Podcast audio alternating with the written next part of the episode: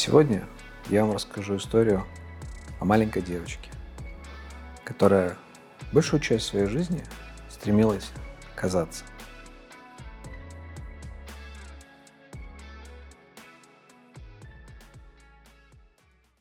С самого детства, возможно, даже с самого садика, она стремилась показать себя лучше, краше, чем она есть. У нее всегда были самые лучшие игрушки, у нее всегда были самые лучшие вещи, у нее всегда были самые замечательные отношения с родителями. Сначала она об этом рассказывала в садике, потом в школе, потом на работе.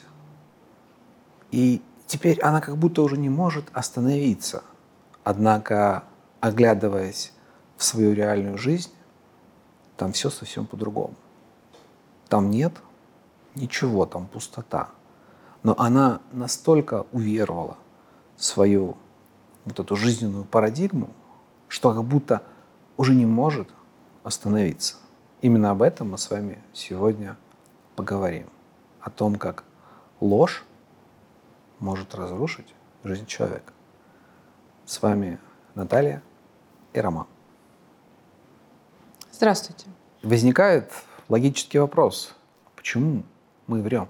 А почему мы врем? Да потому что, а, в том числе, потому что нам это безопасно, нам это удобно, нам это комфортно.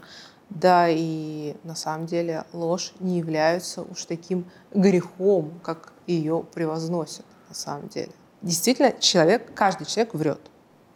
В течение всей жизни, в течение каждого дня человек врет в большей или меньшей степени. Или он немножко, скажем так, преувеличивает что-то, он или искажает факты.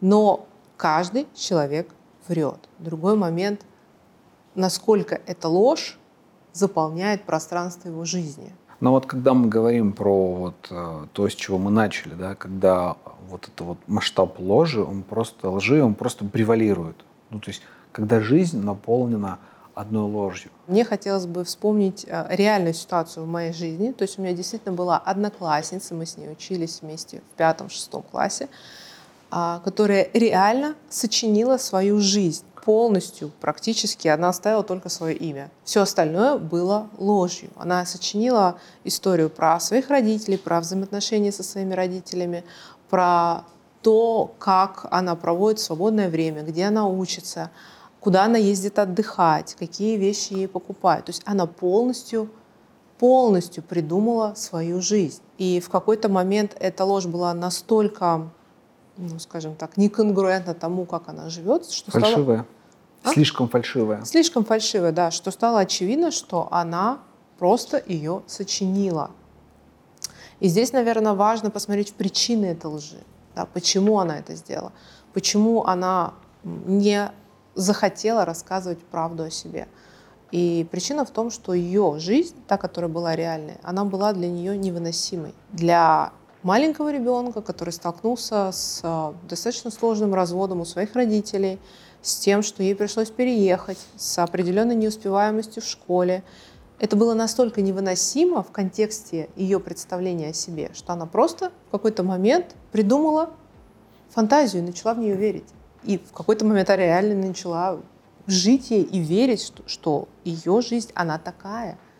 И, к сожалению, ну, это часто происходит а у людей, которые запутались в своей лжи, э, в какой-то момент эта ложь рассыпалась о реальность. Да, я согласен, что э, очень часто это происходит, и привычка это формируется в самом детстве, когда для ребенка который не умеет совладать со своими чувствами, у него рядом нет ролевой модели там, в виде родителей или близких людей, которые могли бы показать, как это возможно, и для ребенка это фактически единственный способ убежать от вот этой жестокой, невыносимой, грустной, печальной реальности, создать свой некий какой-то параллельный иллюзорный а, мир – и туда убегать, чтобы там а, прятаться, потому что там безопасней, там комфортней, там не нужно встречаться со всеми теми чувствами, которые ты ощущаешь, с которыми ты вынужден соприкасаться в своей реальности. Именно для этого и э, придумывается ложь как такой... Знаешь, наверное, даже в этом контексте э, невозможно говорить, что это хорошо или плохо. Да? Да. Потому что у тебя нет выбора. Да? И ты выбираешь как будто такой наименьший а, путь э, сопротивления, где на максимум включается вот то самое детское магическое мышление, и ты строишь вот это вот э, красивые воздушные замки, в котором замечательно. То есть в какой-то момент ложь, она на самом деле даже где-то спасает, Да. правильно? До какого момента?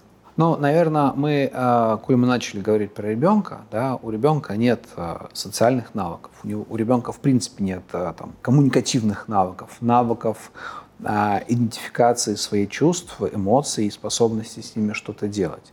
И, наверное, когда мы говорим, э, когда, ну, не знаю, корректно ли это говорить, когда стоило бы прекращать, Да.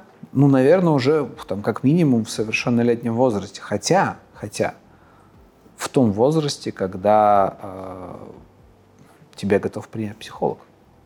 Как минимум, да.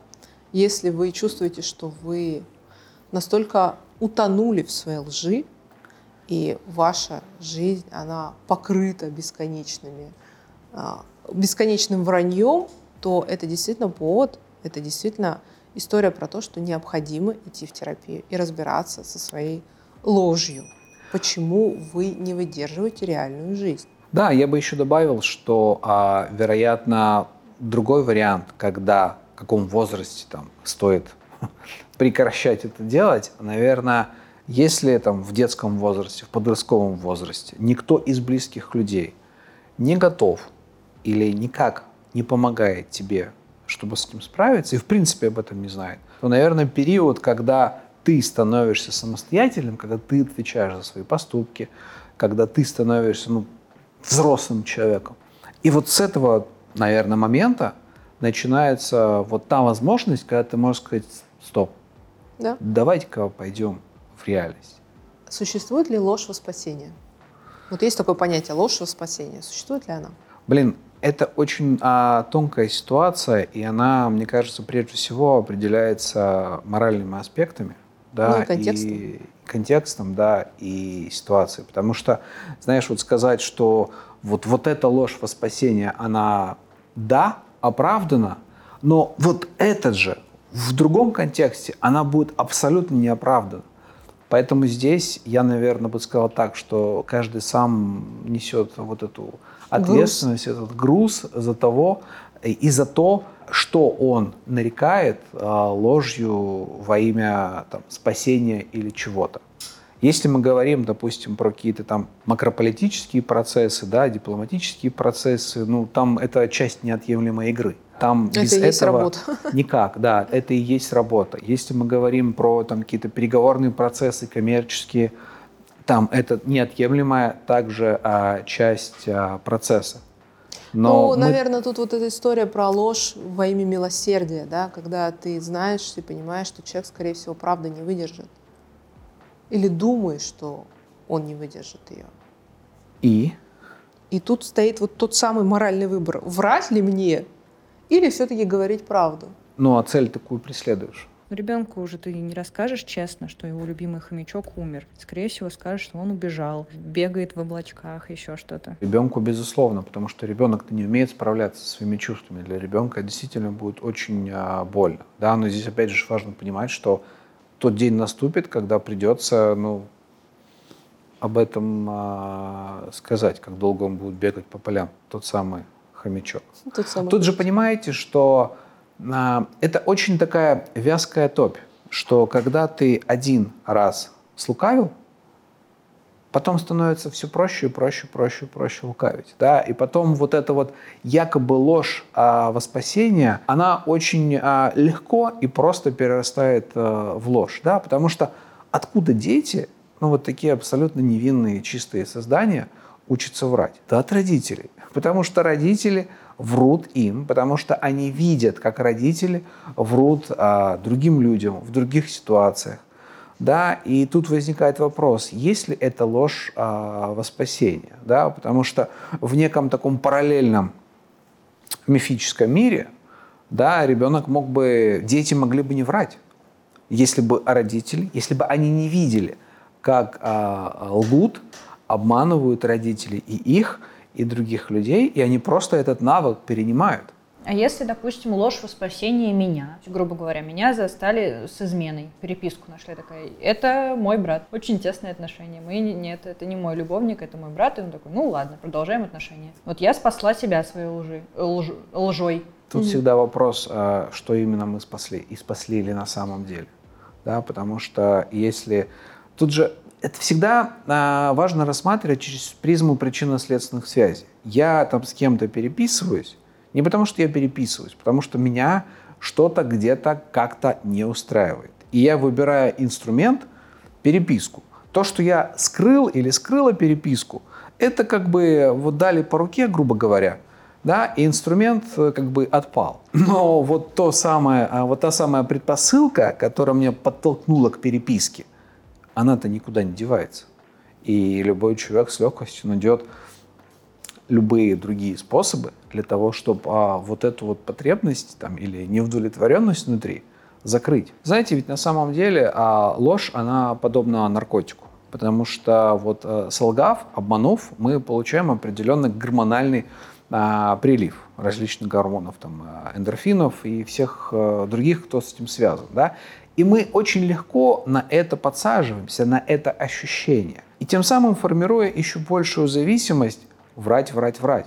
То есть по факту мы-то на самом деле а, ложь, она является инструментом получения вот этого вот а, эндорфинового коктейля. На, состояние удовольствия. Да, состояние удовольствия. И ложь на самом деле используется просто как инструмент, да, когда вот очень часто говорят, он патологический врун. Просто мог присесть вот на этот, грубо говоря, он гормональный. зависимый, он просто зависимый. Он зависимый от этого, или она зависима от этого состояния. То есть, по сути, люди используют а, вранье или ложь как инструмент получения определенного эмоционального а, состояния. Кайфа. Кайф. Кайфуют они, кайфушники. Завершая тему о лжи, мы, как всегда, желаем вам искренности, прежде всего, самими собой. Потому что от того, насколько вы искренне самими собой, зависит то, насколько вы искренне с миром вокруг вас. Спасибо. Спасибо. До Всего свидания. доброго.